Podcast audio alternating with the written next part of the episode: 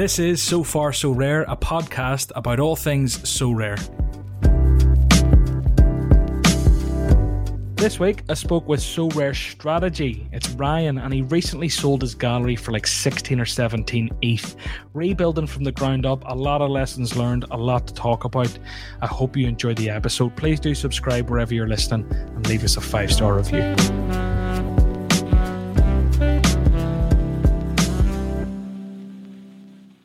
Ryan, aka Sorare Strategy, you have a YouTube channel, and the you, the reason I got you on was well, initially you reached out, but the thing that was like I have to talk to this guy was you just sold it all. You sold your whole gallery worth circa 19 ETH, and you're resetting. You're starting again. Talk to me about you first, obviously. Hello, and obviously first, and let people know a bit about yourself. But like that's one hell of a headline. I had to had to lead with it.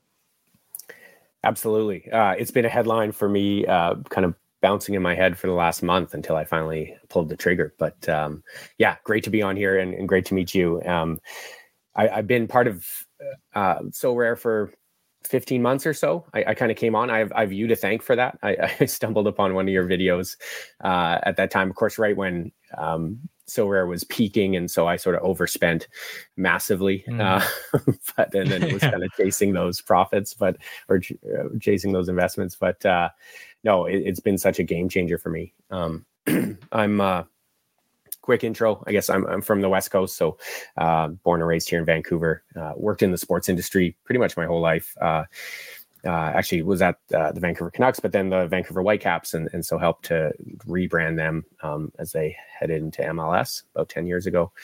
Um, they're still not quite as successful in the field as we'd like, but that's okay.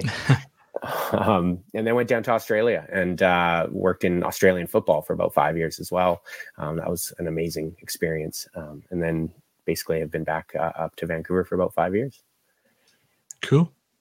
Cool. Well, yeah, it's it's uh, when I look at your gallery there, um, you've been on the platform since the 16th of March 21. You know, kind of the height of the boom, really, last year. Hopefully, we're due another one. Hopefully, um, but yeah, you, you sold all your cards to Rudy Boss, not someone I've ever dealt with. How did that come about? Did you reach out? Did he reach out? Did it, did you post it somewhere? How, how did you actually like make it happen?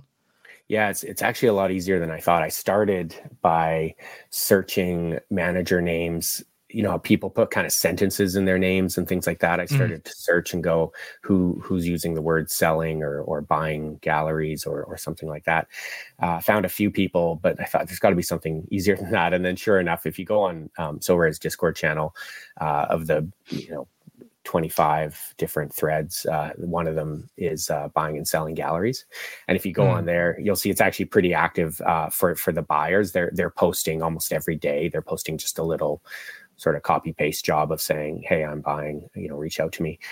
So I just posted my my name and my my gallery name uh, in there, and uh, honestly, within minutes, frankly, uh, I was getting offers, and I'd say in the span of 24 to 48 hours, I had um, about five or six uh, people interested, and I could kind of negotiate uh, the prices sort of against them, or or see you know who was who favored my gallery mm. more than others.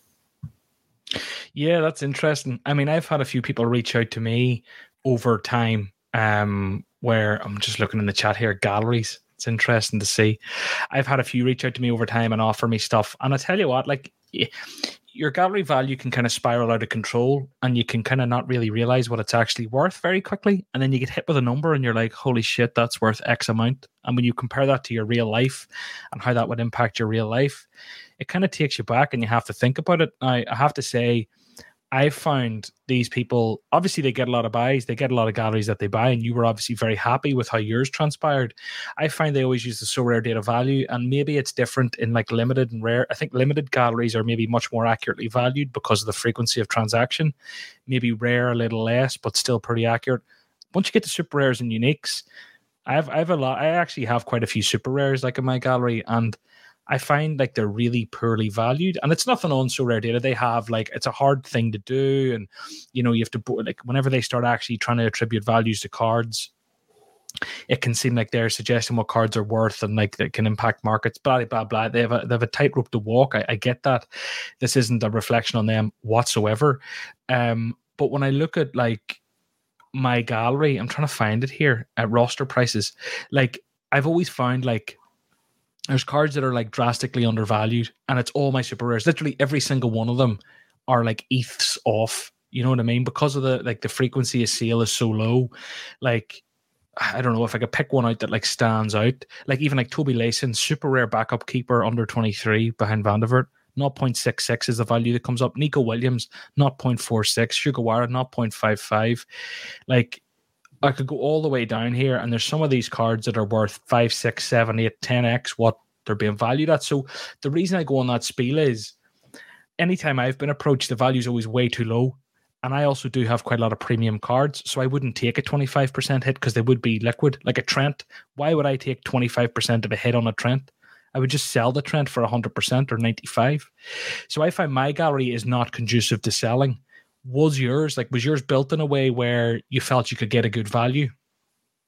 Yeah, so it's a really good question, and I do think that as you have more super rares, certainly uniques, um, you can't quite re- rely on that kind of market uh, valuation. Mm. I mean, good example, it, you know, it's like owning a, a, rare car versus a Honda Civic or something like that. Like you're just not yeah. able to properly evaluate. And so, like, I found that actually, I, I, didn't have a ton of super rares. I maybe had eight or something. I'm not sure, but uh, and uh, I didn't think they were too much value, but. Uh, they so two things. One is I actually had uh, Roddy Boss kind of um, sort of push back on one of them, like toward the very end. He was like, you know, I kind of don't want to buy Chiquinho. Um, and I think it was because of that. Because I think of like probably whatever the last purchase was or the last value, it was just sort of too high for what he wanted. Um, but what he probably felt was valued. Um, I didn't want to sell at either. So I said, okay, fine, I'll just keep them. That's it's not a big deal. Mm. And and I do think that if you were to sell your super rares, you'd almost have to take a spreadsheet and really like put in like negotiate value for for each one. Uh, whereas mm. to your mm. point, rare and limited, I think you could just rely on the market. Um, the you know the other piece for me was um, the uh, the the cards when you go into selling one of the things you, you don't realize is um, the person's going to offer like so you negotiate a percentage and uh, like i can share what that was and who offered what mm. to some degree and whatnot but um, once you get to that percentage uh, you start you have to look at the the um, the lowest uh, current offer as well as well as the sort of two week average and the person is the buyer is going to take the lowest of the two. So when when he first sent his first batch of like 10 cards for this amount of money i was adding it up as what the kind of like two week value or three day value was and it was it was off. And then i realized oh of course he's going to only pay um, what the current uh, lowest price is for about three mm. of the 10 hmm. or something like that. So there is a bit of math and a bit of, you know, nobody's trying to trick anyone. You just, you just have to kind of be careful and know what you're getting at. And it, so what I ended up doing like previous to these discussions was in that sort of maybe one to two weeks that I was really serious about this, um, I started putting up cards for sale that I didn't think like that I thought I could get to your point 100% value on uh, mm. because I knew I wasn't going to sell my gallery for 100% value. And um, and so, uh, what was a good one? Um, oh, I suppose some of those like higher percentage cards, you know, you just get them flogged, get the cash in the bank because that's your plan anyway. And then yeah. with the kind of guys that you're probably going to struggle that are a bit more liquid, bulk sell them because well, and there was that's the, why oh, there, they're getting a discount there's one guy that like literally we were talking about an offer minutes before I sort of virtually shook hands with with Roddy Boss on this. And so I just pulled the trigger and and I was like, okay, I'm going to take what I think it was like 0.3 or something for um Selikhov, the, the Russian uh, keeper, because I knew I was only going to get, um, you know, somewhat less than that uh, mm. in my entire gallery. So I quickly pulled that one just to make a little bit of extra. Yeah, yeah, no, I can see there. I can see you also made a few buys just before the sale as well, but obviously there were a few things going through your head. So you got 19th um, all in. Your current roster valuation is just over 40th, just over 5k. Are you cashing any of that out, taking anything out, or are you just rebuilding? Yeah, so I should um check that slightly. So I think I got somewhere around 16 and a half ETH because a few things. So one is my my roster value is about 19. Um, mm. You don't get 100% for that. So we landed on a number of about 87%. And um, so that probably equates to somewhere around 16 and a half or so. But but on top of that, we picked about four or five cards that I could hang on to. So the funny mm. thing was is that I negotiated based on percentage. I wasn't going to like talk about 16 ETH, 17 ETH, whatever. I wanted to get to a percentage. And so I had other people offering 82%, 85, things like that. And and then when I got to the number that I wanted, I felt 87 was was accurate and fair. Um, I then said, okay, but I want to keep these eight cards. And and he said, you know, which which eight do you want? And of course, I picked some pretty nice ones. And he said, well, okay, come on, I can't like I can't offer 87% if you're taking like your eight best cards kind of thing. Uh, yeah. which which I realized and I got. And and there was a realization that like if I really wanted those people, I could just go back and, and buy them back. Like there is yeah, there's value in bundling this and just shipping it off. So uh, so we instead landed on about I think it was three or four cards that I hung on to, and and some of them were just like sentimental. So like, you know, the the um, the JPEG or whatever that you use um, for this was showed Arjen Robben, and yeah. I mean, obviously he's completely unplayable. He's retired, um, but I just I just kind of want to hold on to it the way you would hold a um, you know, a, a, a, card like a sports card or a sticker, mm. a Panini sticker, something like that. Like, I just think this is pretty cool. I, I'm one of, I think it's 60 or 70 of these cards out there. Um, and I just want to hold that one forever um, as a collectability. So he was fine with that. Um, it's not like it's worth much, anyways. Um, I had a Dervisoglu uh, super rare, and he's uh, and it's card number one as well. So arguably, it's the sort of second most valuable card um, he would have and I think he's I think he's great. I think he does really well for Turkey when he plays for the national team. Um, he's sort of been on the bench for Galatasaray, but um, I think he's got a bright future. And to your point, I couldn't I couldn't find a value that made sense. Like mm. there was just no way I could sell at that. And then the third one was Ryan Raposo for um, for the Whitecaps here, and and he's a young guy, and he's again card one, super rare. and that was just sentimental. It's like I want to own sort of a, a really top tier card of a local, and uh, mm. kind of follow his his career path. So you know, we landed on those, and I think those were pretty like reasonable. But but when I was like, you know, I want to hang on to you know Kochu and and uh, Militao and all these people, he was like, okay, come on, I can't. Yeah, yeah. Get out of here. Yeah. yeah. So you got your 16 whatever ETH. I've seen you've spent a bit since. Um are you spending it all? Did you cash out? So I didn't cash out. I mean, obviously the fiat level right now. So the fiat level w- would show that I've basically made a loss over the last uh, 15 months or so, or, or kind of maybe just broke mm. even. Um, whereas the ETH, it's it's easily the most ETH I've I've ever had. I think I went in when I bought in, I, I, I had about seven or eight ETH worth. I think maybe it was maybe it was nine or ten. I don't know. But um, so in some ways, I'm I'm maybe making a bit of a a gamble on on ETH rising. Um, so it, it, didn't feel like the right time. If if I was worried about cashing out, this wasn't the time to do so. Um, I'm mm. definitely like a long term ETH believer. Um, having said that, uh, I, I, don't want to be one of the big mistakes I made uh, early on was I got into this and I spent all my money in three weeks. Pretty much, mm. I just went from zero cards to about 80 cards. Um, and I really wish I had taken some time. I wish I had taken about two or three months to like make my purchases. And I, I really mm. missed some uh, some really great opportunities last summer in particular because I just had no ETH whatsoever, and I was like, yeah, you know, trying to sell cards to create some kind of um, cash flow. And uh, so now I'm, I'm, trying to be a little diligent. I definitely want to get into Europe. Um, that's the place that I, I, get most sort of excited and, and want to follow, especially Challenger Europe. It's really opened my yeah it's good fun. Exciting. Yeah, totally. And and just like follow new teams and new leagues. Um, but I want to wait. I, it feels like those leagues are sort of at their peak or or will continue to be at their peak through the summer. And so um, I could see myself waiting even till like September, October to to make most of my purchases.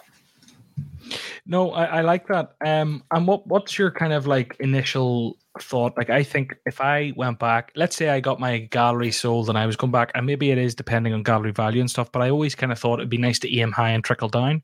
But when I look at your gallery, you have picked up a few limiteds. Um, is there a, a process? Is there you have some super rares as well? So, like, are you trying to build out all scarcities or what? Because I I always think I'd like to go like buy a really premium team that can compete in super rares, win me rares. That's what I think I'd do. Or even like uniques. Just go fucking balls to the wall. Yeah. Um what was your thinking and what is your plan? Yeah, so I mean, if you look at my gallery now, it actually probably mirrors pre- my previous gallery in terms of looks a bit scattered and, and things like that. So I'm sort of slowly constructing what my strategy is. But what I can say is that um, I'm actually going to stay at a limited to some degree. The only limited league that I find I enjoy and don't feel constantly frustrated or just throw a lot of wasted money at um, is the mm. special weekly um, or the, the, yeah the one where you can wear win the the rares if you get up into the podiums um, so that's the one where you know you need two cards under 40 and you need one over 60 and then the two and the 50 right um, so what you're seeing in terms of my limiteds is a couple guys for this weekend that are under 40 and uh, and then I'm, I'm you know debating who I might grab uh, to kind of fill out the rest of my roster there. So um, that's probably the only limited league I'm going to play because to your point, the, the, opportunity to win rares I think is is great enticement, and I kind of like. Um, there is a part of me that likes that sort of week to week trying to find the nice matchups, trying to find the guy that has mm. a, a, low L15 and stuff. I know that like scratches an itch for me. So um, if I just limit it to one uh, game or one tournament, I won't overspend and start trying to fill every, um, you know, every limited league. No, I hear you. I when I look at this, I think like from a content standpoint, where I'm going to do a bit more on my YouTube channel. So anyone who doesn't subscribe, go over and subscribe. I've just hit eight thousand subscribers, which is amazing. Yeah. And you have a YouTube as well. Sorare Strategy, we should go and check you out too. Mm-hmm. Um, but I think this kind of like these new game modes are very exciting. I'm kind of pivoting away now from the the gallery sale, but I'm sure we'll touch back on it. We'll get back involved because there's lots more to that story. I'd say, but these new game modes are really exciting and I think they're really good content because it's week to week. And I think a lot of fantasy players and DFS players like to think week to week and fixture based and targeting guys. And I entered the super rare weekly for the first time, the super rare kickoff, sorry, for the first time this week. And I was amazed at how like low the bar was. So I have a thing where I'm giving away every limited card I win on my YouTube this this season, or at least this year is what I kind of said. That that's when the contract runs out. I'll reassess the end of 2022. But I I threw in my Thiago Santana super rare. Now he was captain and he did score 70 points. So it was 103 points straight off the bat, right? But outside that, I had a 29 pointer, a 41 pointer, a DMP, and then a clean sheet from the goalie. 241 points. I didn't think that was an amazing score. You know, they had to have L5 averages or L15s less than 50. So, I mean, you can still get decent guys in there. 92% complete rankings, and I'm sitting in 53rd on a tier 2 limited. Now, I don't think I'm going to hold on. But my point is, even with a DMP, a 29 pointer, and a 41 pointer, like I'm 43 points off a star yeah. with 91% done. And I think the fact that the super rare is a huge barrier to entry, the entrants are so much lower and the fact that I have the super rares to maybe enable that division for my community lineups or limiteds, I think like for galleries like they me, that kickoff is actually way better than you'd think because it incentivizes both people to go and buy super rares, but it also incentivizes people who have super rares to go and buy limiteds. Even if like you're a wheel and you don't really dabble in limiteds, now I'm thinking like I could do with having a few more limiteds to go around these super rares because like you can win star limiteds in there. Yeah. You know what I mean? Like, and they can be worth thousands. So, like, I don't know. I just think these new game modes are class. Um, so it's interesting that you're targeting them, and I think there's a very interesting type of player you can find. Um, as I've been doing sort of deep dives into leagues at the minute, fullbacks can stand out quite often, or different players, players who hit high peaks but also give away a lot of possession stuff and we'll hit 25 42 25 28 19 and then all of a sudden they bang 100 for underdog purposes that's what you need. You need the peak. So yeah. i don't know. What have you done much digging into that yourself or not? Yeah. No absolutely. And in fact I, I felt there was a bit of a gap in in in content out there and, and sort of where i was steering my channel um over the winter was around looking uh, not necessarily at this next game week uh, but but rather maybe like four to six game weeks ahead, and just being like slightly ahead of the market, and especially with the liquidity of the limited. Um, category that uh, you could whether you're doing it to flip cards or whether you're just doing it to like build you know nice little tournament teams um, a good example is say the this nations league that just uh, wrapped up. I mean a lot of people kind of wrote it off and, and sure that's fine but like there was reasonable cards to be won. There was uh, a lot of people just didn't have lineups that that you know could compete. And if you had planned for that back in May or April or something like that, you, you'd, you'd have a nice lineup. Um, a lot of people are writing off kind of the World Cup as sort of a dead period as well for Sorare, and it's like, well, mm.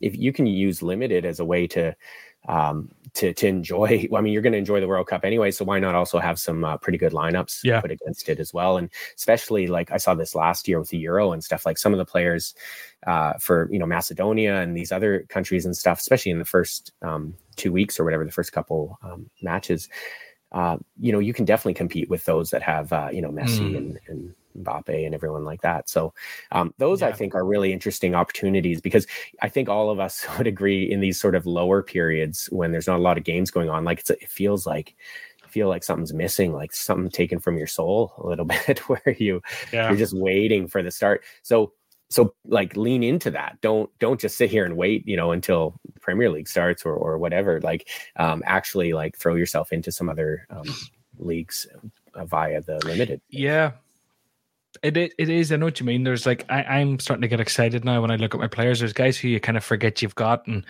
looking ahead and getting excited about the seasons coming back. And I mean, we're not far away from some of them. Um, like Austria is back very soon, I believe. And this weekend, I think like next weekend is it? Yeah, I think so. Wow. And Jupiler. Yeah, like fo- football is back. Yeah, like football is back very soon. So it's starting to get exciting. You know, FPL launched. I'll probably stick out a tournament for that. I'm running the Fantasy Football Hub YouTube channel. So if anyone's into FPL, go and subscribe to Fantasy Football Hub on YouTube. You'd help me big time. Get in among the comments. Uh, big task for me. That's what's kind of allowed me to go to half half a half hours at work and lean a bit more into content. Um, but don't worry, still all the Sorare content coming. But um, yeah, as you say, it's a bit of a dead period. I'm excited about stuff coming back. But when I'm looking at, you just mentioned the World Cup. Like, there's no reason for the World Cup. Like, you, I'm trying to think of a, a slightly more niche team. But like, if you built like, it's always the keeper, isn't it? But like, if you built say like a Swiss stack, is Sommer is he Swiss or is he Austrian? I always get mixed up. But let's say you built, yeah, like a Swiss stack I mean, they're going to play against Cameroon and Serbia. I'm not saying either of those are particularly easy games, but there's a chance they could score well. Yeah. Um, if a Croatian stack will play against Canada and Morocco. Um, you won't like me saying I think they'll beat Canada, but like, um, there are good sort of national team stacks that will have an easy fixture or two there, and there'll probably be some sort of promo and nice prizes.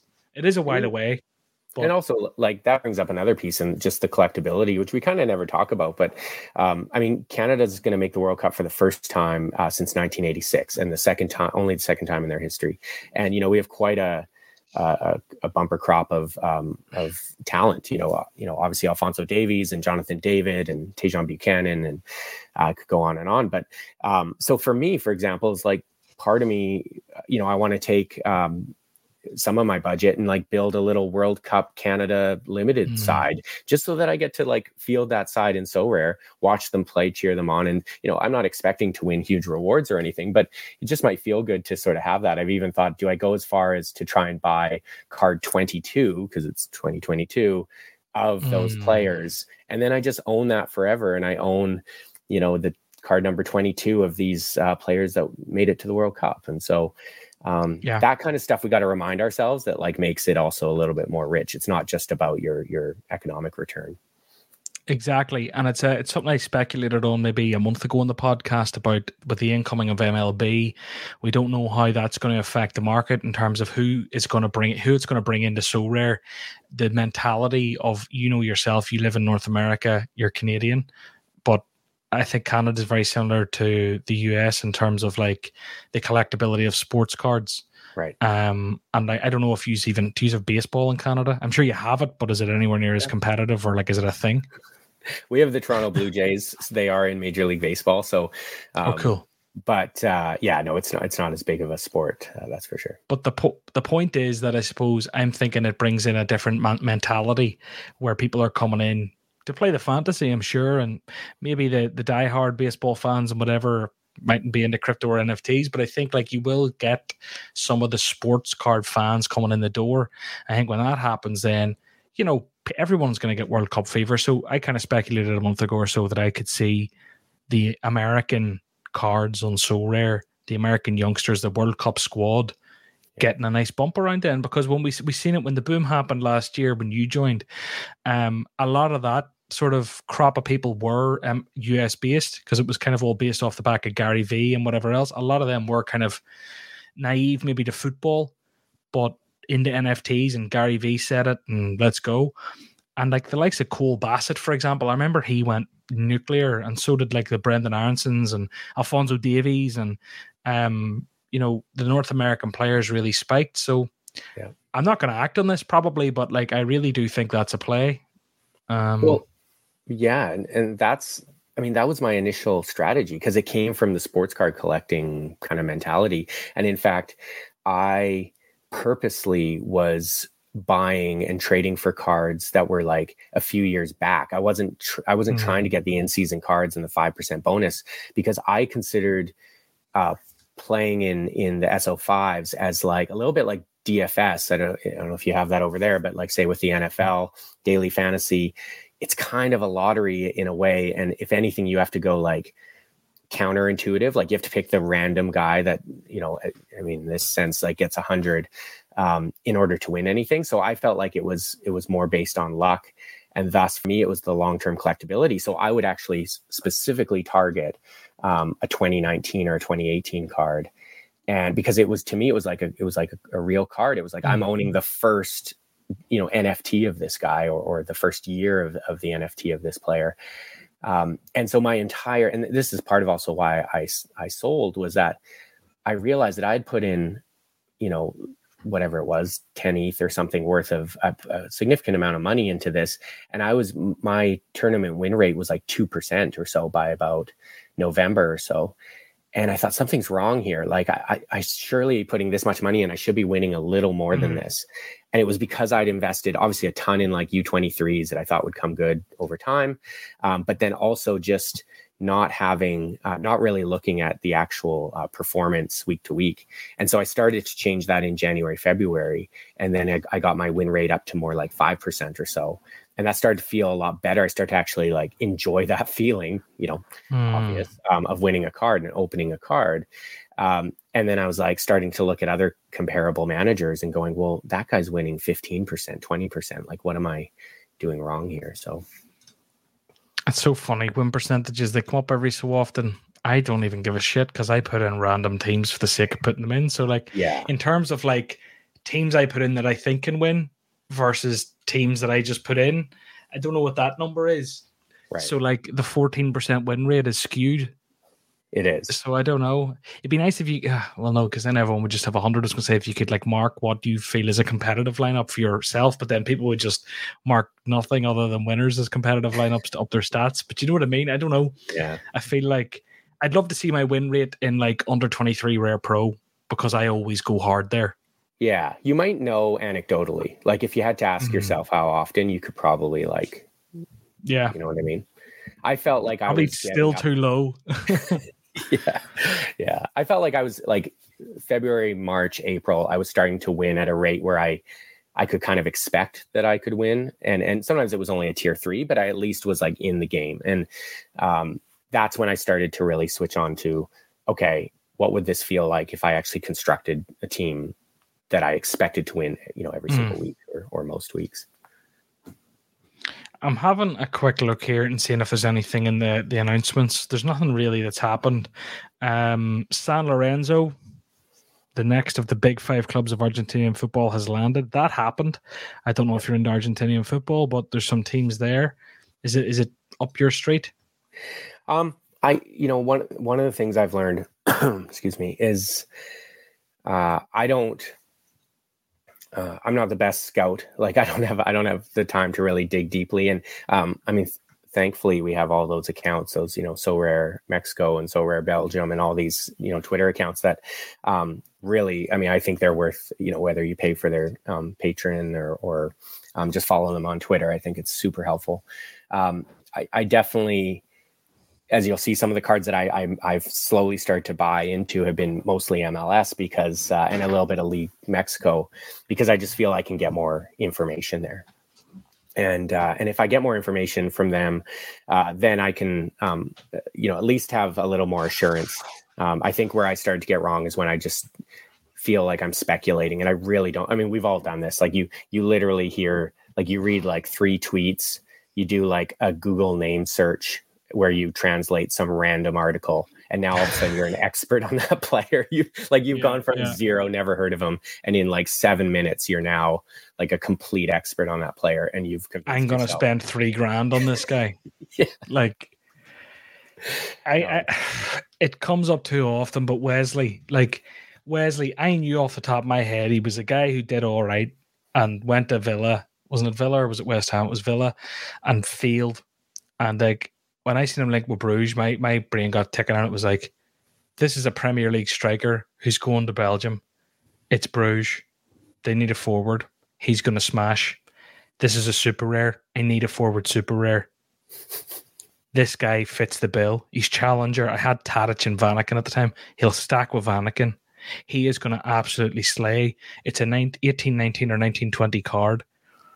I was like, this is this is absolutely this is great. And then at the time, like the, the Van Dijk was worth like an eighth, and I was like, an eighth for a card like that. Ooh. I was like, yeah, let's do it. I don't need the Van Dijk. I've loads of champion defenders. I don't need the Van Dijk. Went and did it. In the space of about four minutes, I FOMOed in to spunking away one of the best defenders on the platform for a super rare Wesley because I convinced myself of some bollock speculation. And now you can't even get a game in Brazil. Like, fuck me, man. Well, that you know, you need, I must say, like, to, like Sorry, well, I was just going to say, with a balance like you, you're in like danger zone. Mm-hmm. Absolutely, and and I mean, just as a quick aside, like I think that's what makes some of your your content and like your podcast so great is because you really do represent so many of us in terms of that. Um, that kind of, well, it's almost like we can see the the ego on your shoulder, the angel or whatever that's sort of whispering in your ear and saying like, oh yeah, yeah. you know, and because uh, you are very positive, like you're sort of a, a bright side kind of guy, and and um, yeah, we've all lived that, and uh, it, that's what makes it so fun. But um, yeah, I mean, I. I, I, had the um I mean if you look at my gallery there's the keeper for uh uh Juarez in in the Mexican league. Uh I forget his name now but I bought his super rare. Got a few of um, him yeah, and then I bought three of his uh, his limiteds. Um, now I do believe that he's going to spike. I think it was a, it was a pretty smart purchase, and and um, ultimately I think his super rare was was pretty good value. Um, he's a strong keeper. There's talk that maybe Juarez they were bottom of the league last year. They um, they sort of invested this year, so they might be a bit better. So like I feel pretty good about it. But don't get me wrong, I I self taught myself about him in in the span of about 25 minutes, and and then made that purchase. Mm. So um, it it can be very one of the things I realized is like when you have this much ETH, not that I have tons, but you know, whatever I have, like, you know, now I have 13 or something left in the account. It's like, it's very enticing. And, and you, you know, you mentioned a few weeks ago about boredom buys and things like that. I mean, you can be definitely susceptible to that because ultimately mm-hmm. I do, this is not me cashing out. Like, like I want to reinvest this. I want to take all my learnings from the first year, all my mistakes, wipe the slate clean and actually buy um, tournament winning uh, teams, it is not to cash out in any way. In fact, I sort of look at it that like the longer I have Ethereum sitting in the account, the more that I'm a crypto investor instead of a Sorare investor. Do you know what I mean? Like I'm I'm basically mm. now riding the wave of crypto, which I never want to do. I'm I'm in no way an expert on that. So I kind of want to sink the money into cards, um, something that I believe I have at least some knowledge in. And mm. uh, but at the same time, that could make me you know burn it all in the next six days so you know i have to be patient yeah just be so careful man like i had it recently where i had like the nine ETH from the i had a rodrigo sailing out a couple of ETH there and i was sitting on nine ETH and i felt like I need to spend this. I need to spend this. I'm exposed to ETH. ETH was crashing. I'm glad I spent it in hindsight, but like having that sort of balance, it was just like from going from like over the last day, I might have clicked into my Sorare account once to accept a giveaway that I gave away in a stream yesterday. Outside that, I haven't signed in because like I set my teams in the stream. Nothing's changed. I'll check back in on Thursday for any new news, any new news. Yeah. Late on Thursday probably, and then like other than that, I don't have anything to do. I'm kind of waiting for the new season. I don't have a balance. I'm just kind of yeah. I'll t- even like the teams I said at the minute. None of them are so competitive that I'm compelled to be checking them every two minutes. I think most of them are around for the midweek anyway. So it's like, right. I'm happy to kind of sit back and and not be be on it. But whenever I had like a balance, every every 40 minutes, every two hours, the phone was out scrolling through the super rare unique market, newly listed under 23s, who's who's selling what, what's going on here, sending speculative messages. Oh, I'm interested in this guy, knowing they're never going to trade him, listing some other cards of mine to try and get them sold. And it's just it's so hard because your eyes on the market so much more, and because your head's in Twitter and Discord and whatever else, you're much more likely to just catch a little rumor that you can just degen into. Yeah. Um so having the discipline, I think step one you've completed. Step two, you sound strong, but remaining disciplined in the reason you sold in the first place. Well, there's a couple things. Yeah, I mean, there's a couple of things that I think are, I believe, on the horizon. So one thing is, I mean, we could talk briefly about Ethereum and, just that. I mean, nobody knows what's going to happen, but um, some it's going to swing in in some way, one one shape or, or another, and and um, so to at least sort of be I don't know, observant of that, I think is, is part of it. Then the, the second piece is uh, the European leagues returning and things like that. I think we've generally seen that in that month leading up to a league, uh, prices tend to spike, um, and even mm. that first month or so. So then they start to kind of flatten a little bit, and sometimes you get another a secondary spike kind of mid season. Uh, so that can also provide a little opportunity. Um, the other one is like we don't know when the new season of cards come out as well. And so once mm-hmm. that once those hit the auction, you're going to see a flattening of the market as well. Because um, people and someone like me sitting on some ETH, I can then just win auctions, which should give me a you know a 10 or 20 percent discount than uh, than the secondary market. Um, and then the third one or fourth one or wherever we're at, um, which I know you love to talk about, is um, the potential Premier League. And and if it got announced, um, I definitely want ETH in my wallet ready to spend. I, I, don't want to be sitting there panicking like I did last summer, trying to, uh, you know, trying to sell cards to create cash flow.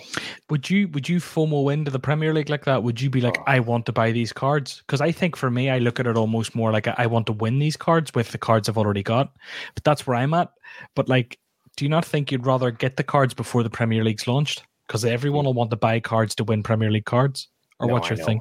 Thinking? I think it's I think it's incredibly dangerous, and I think I would go deep. um, and, um, yeah. I would just I would throw everything at it. But um, but to your point, I mean, the challenge as well with that is that to win cards, you then need to be playing Champion Europe, and those cards are expensive as well. So even if you think you're mm-hmm. going to kind of like get into the Premier League sort of back door, um, you're still buying Bundesliga or La Liga. You're right, like, Kimmich's and whatever else. Mm-hmm. mm-hmm. I'm kind of happy Lewandowski's up in the air. I'm happy that he's kind of been taken out of the running as like the guy. Right. But I mean, there's still going to be guys though, isn't there? I'm just kind of happy to have a bit of disarray at Bayern. I do have a Sané. I'm a bit annoyed about kind of bottom at peak. Um. Quinny will tell you otherwise, but he, he preyed on my um my good side and I gave him a great price. It was all Quinny, he's a bad man. Um, but I think like yeah, it's nice to see that broken up a bit from maybe a champ Europe kind of Bayern stack perspective. Similarly with like Ajax, whenever key players leave, like the um Lisandro, isn't it, Martinez? Mm-hmm. If he goes, I, would love to kind of see like a Timber go or something. But like if he's off the Man United or, or Arsenal, kind of breaks that up a wee bit and throws a little bit of uncertainty in. Yeah, I, I kind of like that. Whenever you whenever you don't have the cards, I love it. Yeah, Ajax is a really tricky one to invest in right now. I, I think mm. foolish. I think you just have to kind of wait it out and see what kind of squad they have. And even new manager, new system. Mm-hmm, mm-hmm. How's that all going to work? Yeah. One one of the areas that I'm curious about, I haven't seen it yet, is the 24 year old, so or 23s even, like basically those that fell out of U23 last mm. week um, do we are we going to see like a dip? Like maybe the Sorare data guys could look into that. Like are we going to see a dip in price for those guys? And that might be tremendous value. You pick a 24 year old up you probably have five years six years of his prime um, that you might get a discount just because people aren't you know they're thinking oh he's done with U23 mm. when i when i look at the one who always stands out to me at the minute and i could be wrong but um i mean long term i could be wrong god knows what happens but like Boscagli was injured with a major enough injury and he aged out. And like if you look at his price graph, we'll look at it in terms of fiat. Like on February the 4th, I think it was, he sold for 479 quid at limited. And yesterday, okay, he actually came up a wee bit, but he was down as low as like, I think his lowest sale was like 78 quid. He's sitting around 100 now. And then at Rare, like equally, you're looking six months ago up at 1800 quid, something like that. And he's selling today for like 500. And I think like obviously injuries can affect players. God knows. I mean, maybe there's reasons why the markets went like that, blah blah blah. But I think the injury and the age have to be a huge factor there. But when you go and look at his scores, if he comes back and just plays similarly to before, he's like one of the, he's a top he's top top top top midfielder. And if you compare him maybe to like actually, I'd be interested to know what like a Coates, Sebastian Coates at Sporting, who's like a top top top top defender, maybe right. better, but like if you go and compare his limiteds, limiteds actually aren't far off. Rares are a bit pricier. What about like a Daley Blind? Something like that. Yeah, he's like way more expensive. You could argue he's better, but like I don't know. I feel like my point's kind of there. There definitely are opportunities. I think in particularly injured under 23s or injured guys who age out. If you hit both of them, like is Chiesa another one? does he age out? I don't know what his price is doing, and I know they've just yeah. signed Di Maria, but um, he's not under twenty three anymore, and he's injured. Mm-hmm. Like that's like wham bam. What's his price doing? Well, like, Militao limited... as well with Madrid. Like I had him, and he aged out um, last week. So, mm. um, yeah, center back for Madrid. Chiesa has been pretty stagnant, actually, as it turns out, over the last six months in terms of fiat at all price points. He's kind of just not moving. But um, Militao's alone, as you say, there's options. There's a wee strategy for people to go digging on. Um, I want to ask you about something. You made an absolute howler of a mistake. Tell me about it. this was last year, and uh, I still shudder to think of it. I uh, was in discussion with uh, acquiring Neymar for a Neymar rare for uh, three ETH, and I had kind of spent my budget, and I couldn't. I was scraping money together, trying to check my bank balance and credit cards and things like that, and I didn't want to lose the sale, so I agreed to s- send the person one ETH for Brenden Aaronson, who at the time was worth maybe 0.2, 0.25, something like that. And uh, I thought, okay, I'm holding him for about a week, 10 days. I'll clear up some money and I'll, I'll get the extra two ETH to make this purchase. Uh, and the guy just took it and ran. Uh, he left the the platform. He left Discord. Could never find him again, and I just had a painful lesson. That's a horrible one. I'm actually looking there on the if if anyone goes to the all time graph of Brenden Aaronson, you yeah, stick out me. like a sore thumb. It's actually heartbreaking stuff. I should take um, a picture, a screenshot of it, and NFT that, and uh, yeah yeah, well, that's a painful one. So I suppose everyone can learn from that. Like, just don't trust randomers on the internet. Well, Maybe it, like, you, you, can build relationships with people. Like, there's people I definitely trust. you know? Yeah. Because uh, I've spoke to them and because I've known them for a long time in the community. But like, if it's just a Discord guy, like yeah, Emily in the comments, groundbreaking advice. Don't trust people on the internet. But like, there are people who like. It's mad how much you can trust people within Sorare times. Like I've sent people cards worth thousands as a loan. Yeah. Imagine walking up, like, yeah. I know. Would you even ask your friend, like your your best friend for you know twenty years, like for two thousand dollars right now? Like, of course you wouldn't. yeah, yeah, yeah. Here, here. Can you give me your car? I'll give you five hundred quid for it, and then mm-hmm. like, I'll give you the rest later. I don't know. Like, there's there's no way that's. I don't know. Yeah. Like if you try and break that down into real terms, what was it? You wanted a car and you said, hold the car for me. I'll give you three grand. And here, give me that coffee machine. Yeah. Um, that Nespresso coffee machine that's worth a hundred quid as like collateral. And then they just said, well, he's just gave me three grand for an espresso coffee machine.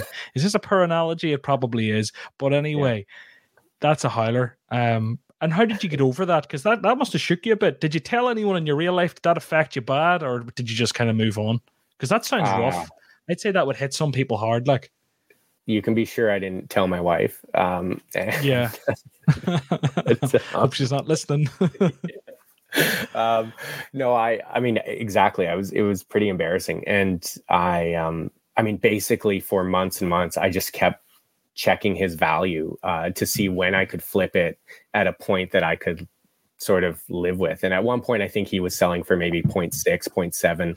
And, and that mm. was kind of a point where I was like, oh, should I just do it now, take a 0.3 loss and, and whatever. But um, yeah, it hurt. And, and in a lot of ways, um, I mean, there were so many mistakes like I made. I mean, they're just just dumb things that you do, even in auction, where you you get caught up in the auction and you find out you just bought the the card for more than what the lowest listed price on the secondary market is mm. you know and, and you just go ah oh, it, it, might just only be by a you know a few dollars or whatever but still um, there's a lot of this kind of thing and i do think that part of selling my gallery there was like a catharsis there there was a feeling of like okay, now I don't have to look at that Brenden Aaronson card again. Now I don't have to look at, you know, some of these other ones that I don't have no idea why. You know, I would spend every day on Sorare Gallery looking at my gallery and, you know, the, mm. the, the different numbers of like what you paid and what the lowest price is. And and as soon as as soon as that lowest price got above what I paid, I, I would go and try and sell them. And I just thought this is like i'm just operating at a pl- from a place of weakness. Like i'm just trying to get rid of all of these painful cards. And instead i could just do it all in one fell swoop and then rebuild from yeah. a you know a position of strength. Yeah. No no i like it. I like it. And i think like you know 87% was the number you mentioned. Like i think 87% mm. is a very fair thing. Like if you actually if someone actually came to me and offered me i mean based off fair valuations like actual valuations 87, 90% in and around that mark. 10% to cut the shade of trying to sell all your cards in the gallery. Like 10%, if, Jesus, you'd have to seriously think about it because it's not it's not easy selling cards and the back and forth and the bullshit offer, time wasters. Probably me. I definitely waste t- time sometimes, but like well, people offer you 10% less anyways, just when you put it in market. Like nobody really yeah. buys like right at your price. So Unless I kind of factored that in. yeah, yeah, true. So I sort of looked at that. I was like, well, I'm already give. I tend to give people a 10% discount if they make an offer, anyways. Um, mm. So really, I'm only losing like sort of maybe three, three to five percent or something. So yeah, you know, no, I like it.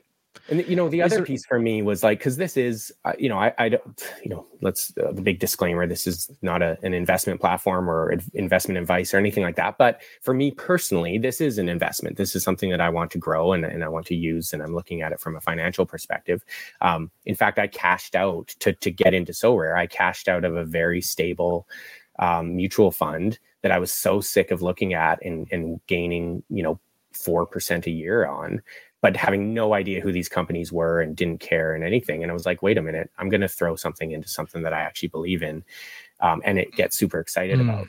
Anyways, that's an aside. But the point is, is that part of selling as well is like kind of maturing as an investor in that like not being so attached like to to get rid of all those cards and even like like i had uh, Xavi Simons that's actually a good story to talk about because he literally got transferred like t- two hours or an hour mm. after right but uh but like to like part with that is actually a good muscle to develop like so that you don't become so attached yeah. to these things and so now i actually feel like wow, going forward, I I will be better at getting rid of cards and and, and selling at their peak instead of having that like emotional attachment. That is really important because it's the thing we're all the worst at. Everyone says it. What are you worst at? Selling. No one to sell. Letting yeah. go. Like if someone came in and offered me like a really fair value, like more than fair value for like a Parejo card, I'm like, fuck to even take Parejo out of the equation, to see getting rid of like the Leao that I had such success with last season, not even that I won a lot with him, but like just like I'm part of that. I have a really nice card of a proper elite talent in the world in world football now. Right. Saying goodbye to that's really tough. Nico Williams, I'm like, man, I bought you, I had you through thick and thin on your loan. I love having you. I followed your story. It's the emotional connection, as you say, of following these players for six months, a year, two years yeah. on their journey. You know how they're doing. You know the clubs they've been at. You know the struggles they've had, and like giving up exposure to that is kind of hard because you kind of still want to sit down and want to watch a a Genk game. If you have Genk players that you follow, you don't want to like get rid of them and have no exposure, and then like, oh, but I want to watch Genk, but I don't really care now. So like, you know, it's it's really hard, I think, with Sorare because it is so emotional for such a, as you say, it's not investing, whatever, blah blah blah. But for so many people, for such a money driven platform or a money driven adventure, like it's so hard to just be heartless and say goodbye when it's time to say goodbye and look at it purely as like transactional and Excel spreadsheets and profits and losses. It is very hard, I think. Well, um, I think um, it. You know, one thing to keep in mind though, and this is this maybe got me over the hump because I wasn't. I was thinking about it for about a month, and then is the realization is that what you just said the story's not over. Like it's not like just because you sell Nico Williams doesn't mean you can never own Nico Williams again. You could just go mm. and rebuy. Maybe in six months his price drops because he gets injured or something like that. Maybe you win it. Like that was a big one for me. As I, I was thinking that if I have more card winning lineups, I could just win back some of these cards that I've sold. Um, I could mm. rebuild a U23 team purely on winnings uh, versus just like sitting on these guys and like pouring in my emotional uh, equity into them. And so that kind of mm. changed for me was that like, right, I can actually use card winning as a strategy to grow my um, gallery rather than this massive outflow of cash that I put out 15 months ago. And now I'm just like sitting on these guys on and on. Yeah. Absolutely. Well, look, I think it's time. If you're ready, we could go and have a look at some questions. Mm-hmm. First off, I think what I want to do is have a quick look at some transfers that have went through. See if you've any thoughts on them. So we have Di Maria's went to Juve. Obviously, PSG. He's out of there. He was never really first choice once Messi, Mbappe, and Neymar were there. Um, off to Juve could do well there. Bit of competition for the wing spots. Uh, so Di Maria not one to sleep on if you go and look at his historic Sorare scores. With Origi, who's been long kind of known he was going to Milan, but he's officially at Milan. You know, a budget guy who was never really in the team at Liverpool. When I say budget on Sorare, he would have been relatively cheap. Now he's off to Milan. You know, Giroud's Latin there an aging cast, a different type of player, you could say. He's always been very clinical for Liverpool. He could be a great signing. Uh, with Sven Botman, who snubbed Milan and went to Newcastle, which is becoming a bit of a trend. Newcastle I wonder why people are going there. Um, and then Minamino, another Liverpool reject. These are all tying in nicely. Has went to Monaco, where people are hoping to get a bit more game time and maybe fulfill that potential that we've seen in him. I believe he was at Salzburg, wasn't he? Um, so there are kind of a few transfers that jumped out at me this week, just from a Sorare perspective, that could be quite exciting. Don't know, are you expecting much from any of them, or do you care about any of them? I really like. I mean, so I'm a mad Liverpool supporter, so definitely following Origi and, and Minamino, and and I mean, curious even just around Liverpool's um, depth now going forward. Um, but that's a different conversation. But mm-hmm. um, Minamino, I think I'm, I'd be really excited about. Um, where where did he go last year on loan? Southampton. That's right, and, and just lit it up for those first few games. Um, and yeah, I, th- I, think that when he's been given the t- time, obviously he did really well for uh, Liverpool in the FA Cup um, run and uh, in the League Cup run, and so yeah, I, I, that's one that I'd be pretty uh, bullish on. Um, is kind of a weird one for me because I just I maybe it's maybe it's it's like I'm a victim of his his legend. you know, it's like everything he's ever done has been in the span of like 17 minutes a game or or mm. six minutes or whatever. Like what can you can you even remember like a 90 minute you know performance? I know like he is the of like super sub, isn't he? Yeah. So I'd just be curious about that. Um, I mean, of course, I wish him well. Just I mean, what a what a legend. But um, those ones stand out to me. I mean, Di Maria. I mean, I think what's great is he's going to a veteran side. Um, I think he has been a, a little bit uh, undervalued or or um, kind of underloved a little bit. So um, mm. could be a good one. But sometimes those sort of wider players uh, maybe don't always score quite as well as we'd like. Um, mm. uh, and, and, I think something that I've just noticed there, I went to look up Takumi Minamino there when he was at Southampton. And mm. well, the first thing that jumps out is his price. It's obviously very inflated for the type of player he's going to be because of the scarcity of card. But the other thing that really jumps out at me, well, he's very good nationally at Japan. I did not know he was 27. I said, I wonder, can he go there to realize his potential? He's 27.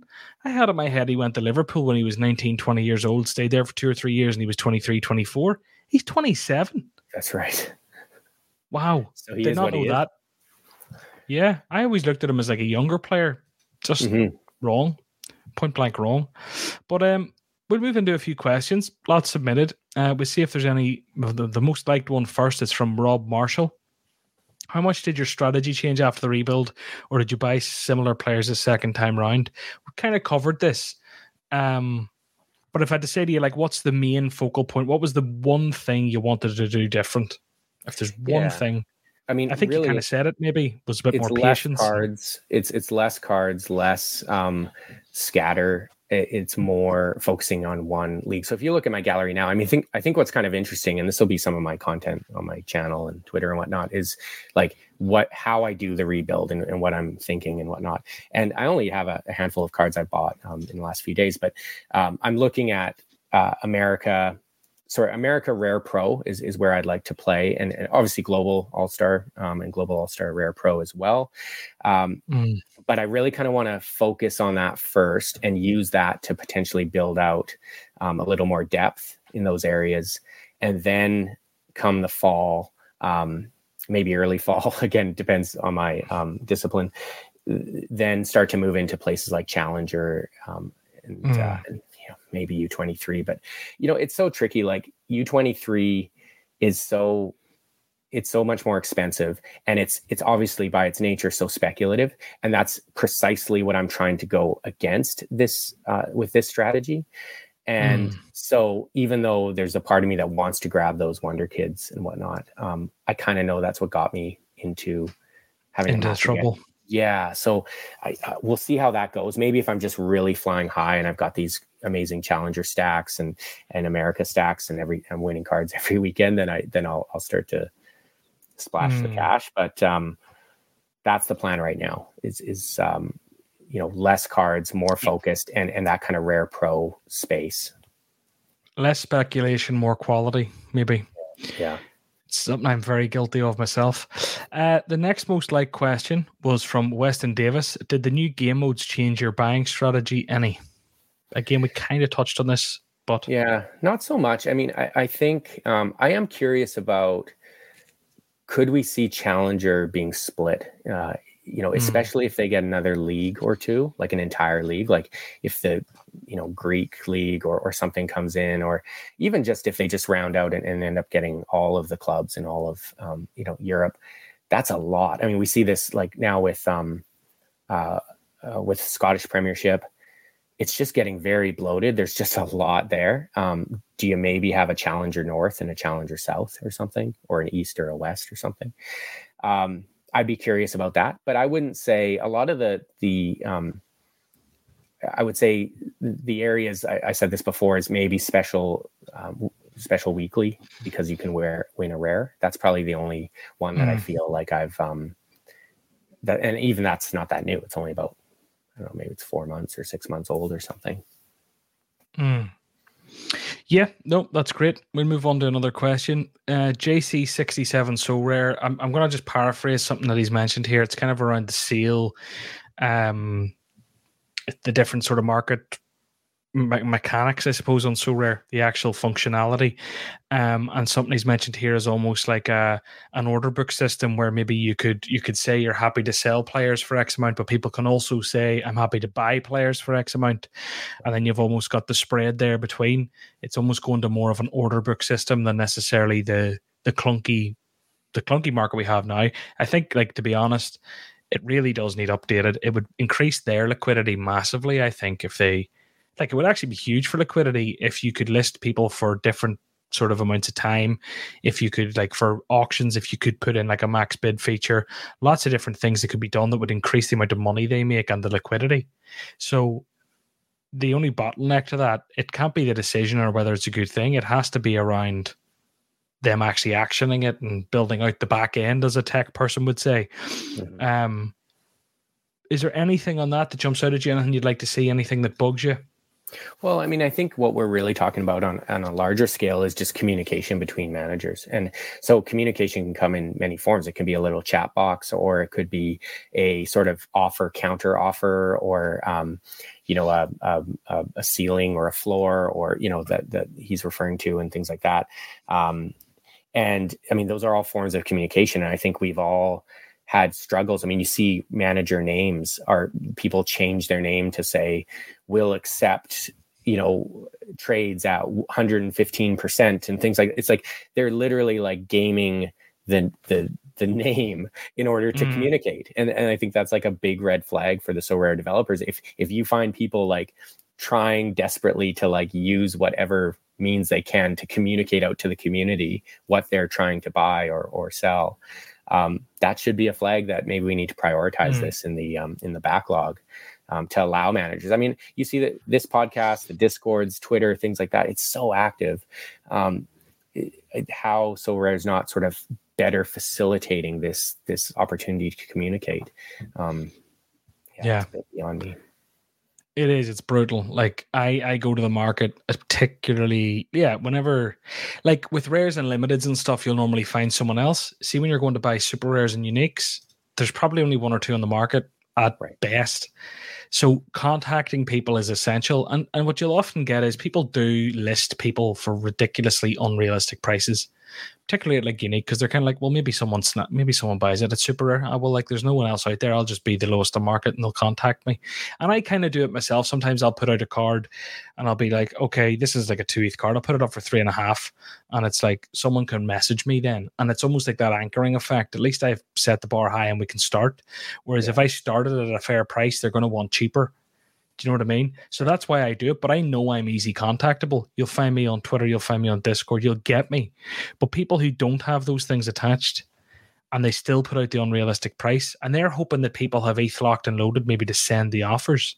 But for me, if I'm buying off card or if I want to discuss a more intricate deal with trades involved, and I might come and be like, look, well, I'll take him and him, but I want to give you this guy and some ETH. Like, I know you could send that offer, but what if you're buying with card, for example? So a lot of these people aren't, I can't communicate them. So for me, essentially, the card may as well not be on the market. So that affects liquidity, it affects their satisfaction, it affects my satisfaction, it affects many things.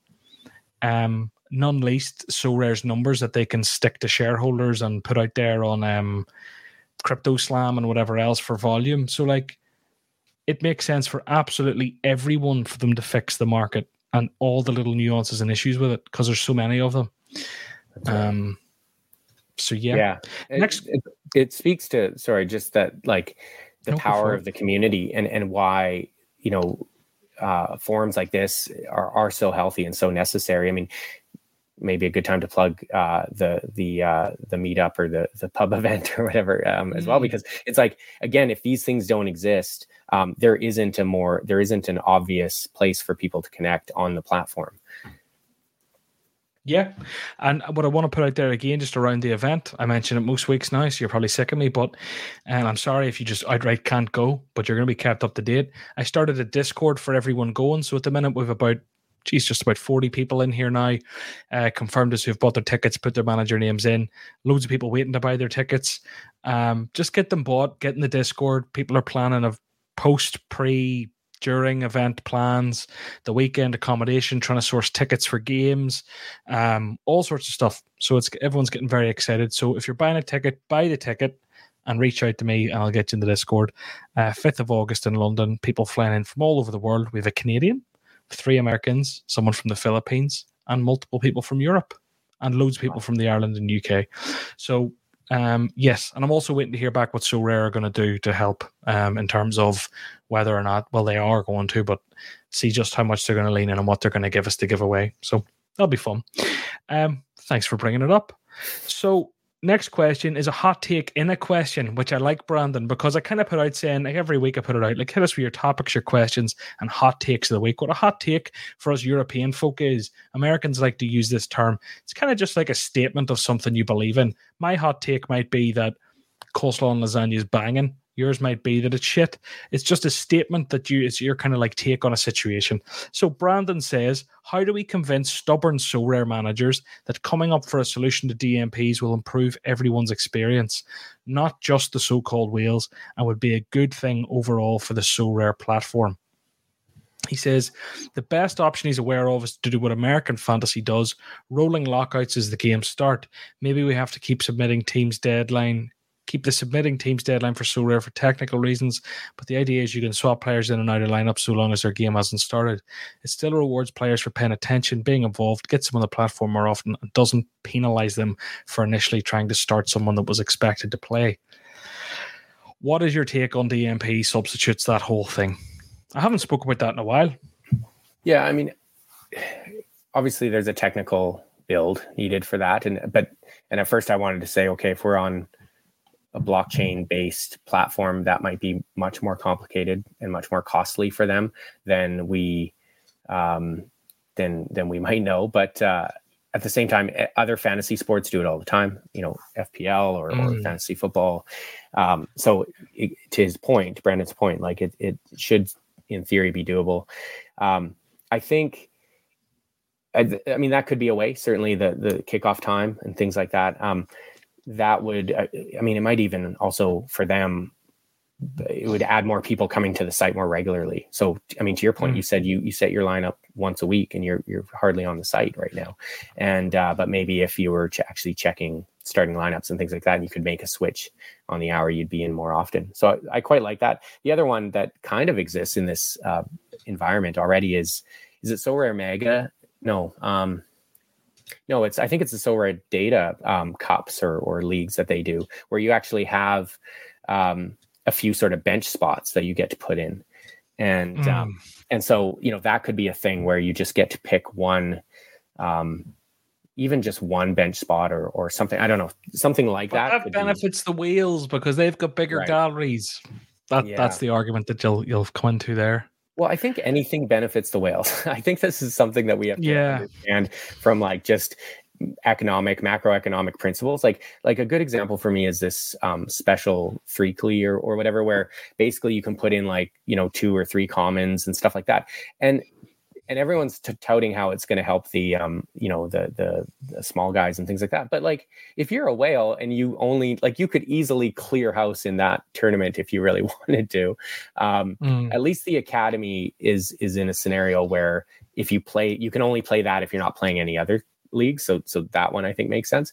But part of why I didn't really get into the Freakly is because I was like, well, somebody's going to have Carles Gil and you know uh or something, and then like and plus they're going to have their um you know those of us that played for a while uh we have pretty amazing common cards as well so mm. you know i just i was like on the flip side it also makes it like very very easy to win um as a as a bigger gallery I suppose there's less variation, isn't there? Like, so, like, you know, whenever people pick five players, there's more of a chance that one of them DMPs or has a shit score.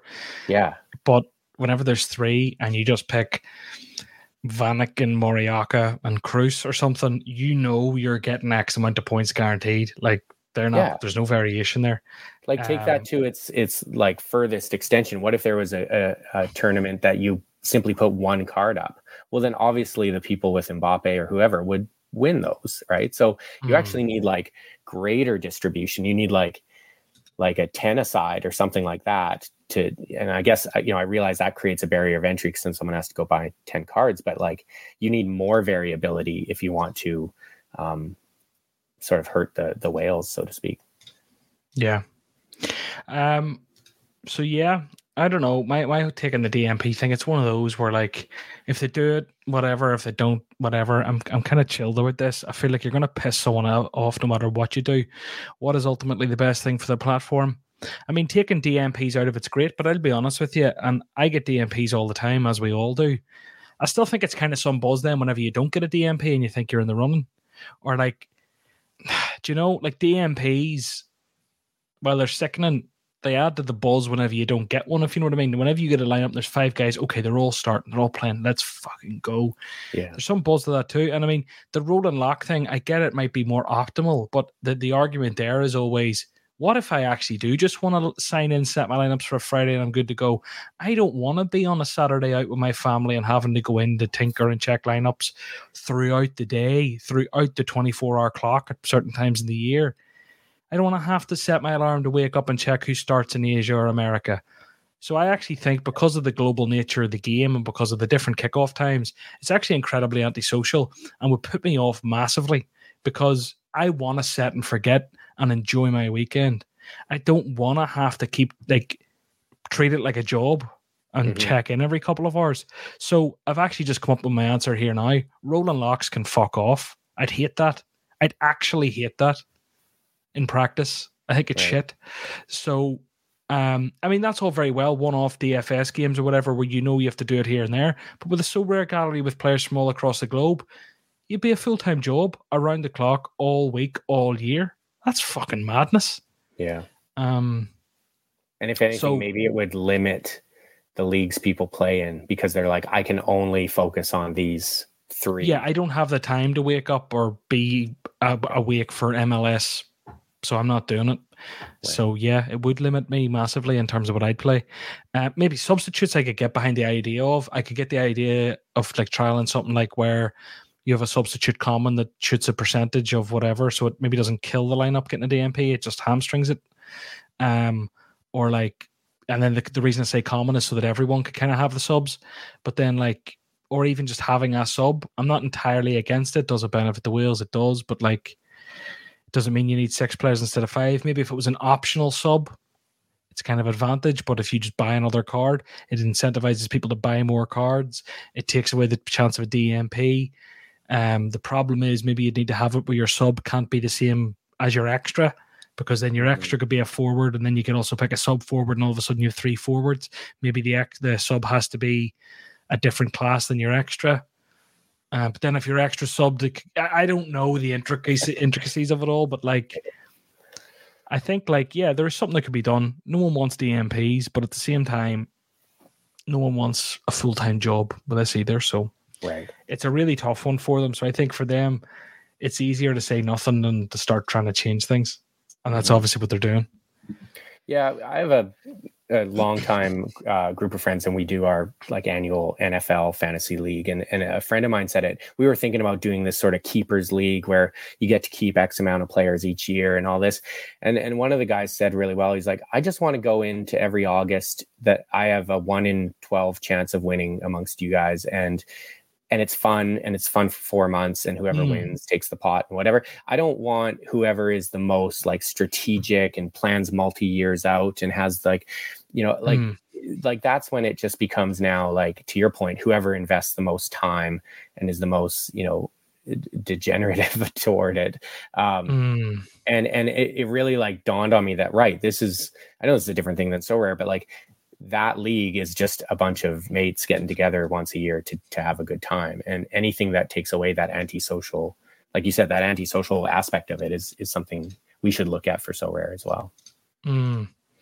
yeah it needs considered. Definitely needs considered. Um and I mean, I don't, I do think like like time should be rewarded. You know, it is play to earn or play and earn or whatever they call it. Like, I get that the time should be rewarded, and you know, if you want to go and put twenty hours in a day, and I want to put in three minutes, then yes, okay, you should be rewarded more than me. But like, it's within reason and what is reasonable. I don't think it's reasonable for the game to expect to have any mm-hmm. sort of success that you have to be checking every lineup within an hour before the fixture, every lineup, well, every team. That's so not scalable. What, that won't make people grow. Well, here's one. There's a limit. I'm, I'm kind of curious about because I've heard uh, sometimes I hear a lot of um, complaints, you know, on Discord and whatnot around some of the prizes and you know I finished here and look at who I got and things like that. And some of them are definitely broken. You know, a player that uh, whose value has dropped recently because of an injury or something like that. Um, but do you feel that if if you finish first in a game week, you should get the best player. And if you finish second, they should get the second best player and third and so on? Or should there, like, within that star or tier one or whatever, there should be some randomized aspect to it? I have talked about this before, and I think it's one of those that whichever one you pick, it doesn't matter because we're all playing by the same rules. The sickener comes the week that it's changed. Do you know what I mean? Like, I like the idea that the best person gets the best reward. But I also like the idea that if 10 people are getting star rewards and it is 100% random number generation, completely random, that number 10 can get an Mbappe, that adds to the thrill of 10 people. Then all of a sudden, you're playing for top 10. You're not playing for first, apart from the ETH. But like being fourth is no different than being 10th. And I mean, I don't know. Some people hate it. I mean, I if you beat thousands of people, should you get the best prize? Yeah, I get that. 100% you should. 99% you should. But 1% of me also thinks like, okay, well, what if we just you're playing for tiered rewards and then it's randomized? Actually, I don't know. I'd love to hear people's thoughts on this because I when I think about it in terms of content is what I'm thinking about because I'm biased.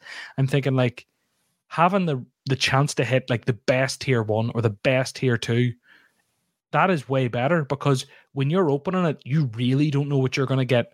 Whenever I open a star and I'm not podium, I know I'm not getting Mbappe or Haaland. Right. So like the I remember when I had my first podium, I think I came second. I remember Mike Maignan kept a clean sheet for Lille at the time, and I knew. I for a day I, I couldn't sleep. I was so excited. It was, so, I was, was so excited because I was like I could win Mbappe, and this was in the boom. This was March twenty one when you signed up. Actually, it was probably that week, and I was like I could win a fifty k card tomorrow. I could win fifty grand tomorrow because I hadn't really been on long enough to understand that I was never winning that card the first person might have won it. I was never winning it. But the thrill that gave me, and imagine you could give that thrill to 10 people, 20 people, 40 people, 80 people every single game week, however many people win. You know what I mean? Or even like scale it down. Someone wins their first ever card and it's a tier two and they just scrape the tier two. Let them dream they're going to get the best one. I actually think I like that, but I know that it would be one that would divide opinion. But it would take a lot of the, the headache out of it for Sorare in terms of a, you know, trying to keep the players and the rewards sort of like descending value from the top. I mean, that's a hard job to do with how much changes in football. Um, and again, I think the first week would be a tough one for people to stomach. Whoever wins gets a, a shit enough card, but equally they could get a good one. But I think long term, like that could be fun. But I don't know. What what you asked me? What do you think? I, I, I feel the same way. I think that random randomness adds to the intrigue. Um, I think it it helps to put a bit of a um, a drag on on the whales that that would expect to finish to podium each time and and thus get you know those top cards.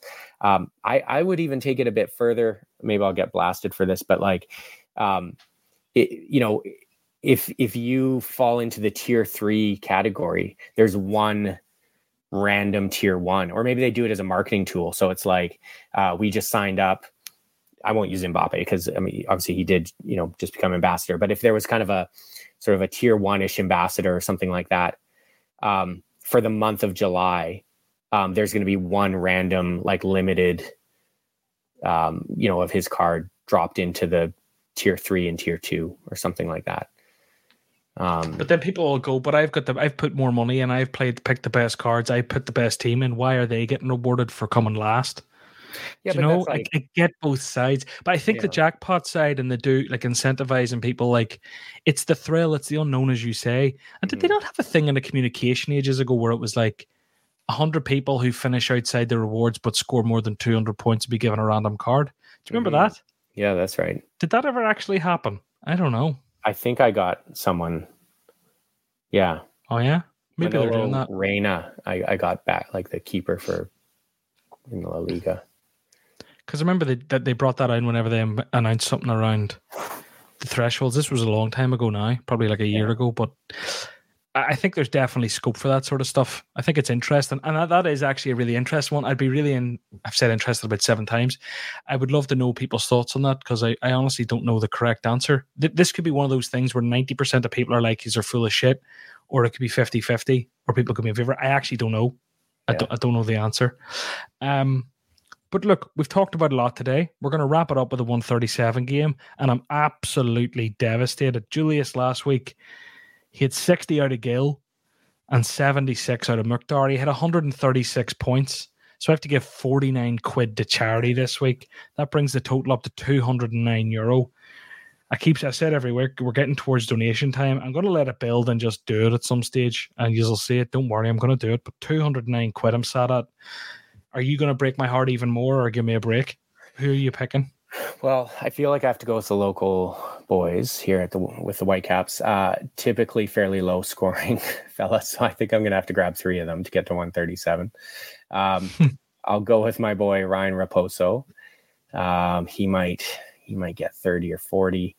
Um, let's go with um, Cody Cropper, the keeper. Um, let's give him around a 50 ish, 55. Uh, and then let's get. So I only need a bit of a. So maybe Tosaint Ricketts. Uh, so he sometimes comes off the bench, literally gets 20 or 25 or something like that. He's not too. St. Ricketts. Toe Saint is St. Ricketts. Tosaint yeah. Ricketts. Okay. These Interesting strategy. Let's see if it pays off. Yeah, it's a bit different, but I like that. If you hit it, it'll be like 10 times more impressive. But um, Ryan, it's been an absolute pleasure. Um, people can find you Sorare Strategy on YouTube and it's at Sorare Strategy on Twitter. Am I right? That's I'll right. have you tagged everywhere. Um, so yeah, go and go and find him and give him a follow and subscribe and all that stuff. Um, anything else, or have I pretty much nailed it? No, that's great. Absolutely love the conversation uh, with people. So please reach out. Um, it's uh, it's uh, been my my favorite hobby over the last fifteen months. So amazing. Well, look, maybe I'll make a, a meet up one day uh, when we're over your way. You know, I looked. The flights are about seventeen hundred bucks uh, to get out to oh, London oh, that weekend, so it's a bit. But tight. you're full of money now. You've loads of money now. Just give up like two of those ETH. Who cares? Yeah, right. For the community, man. the connections are worth way more than the money, anyway. Uh, look, point. it's been a pleasure, and uh, I'll chat to you again. All the best.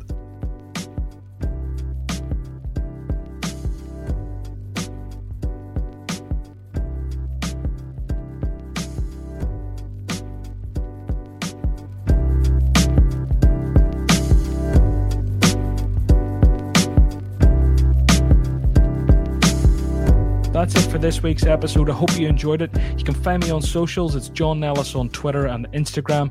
You can find Ryan at Sorare Strategy. He's on YouTube and he's also on Twitter. I hope you enjoyed it. Do subscribe and leave us a review, and we'll see you next week. Bye bye.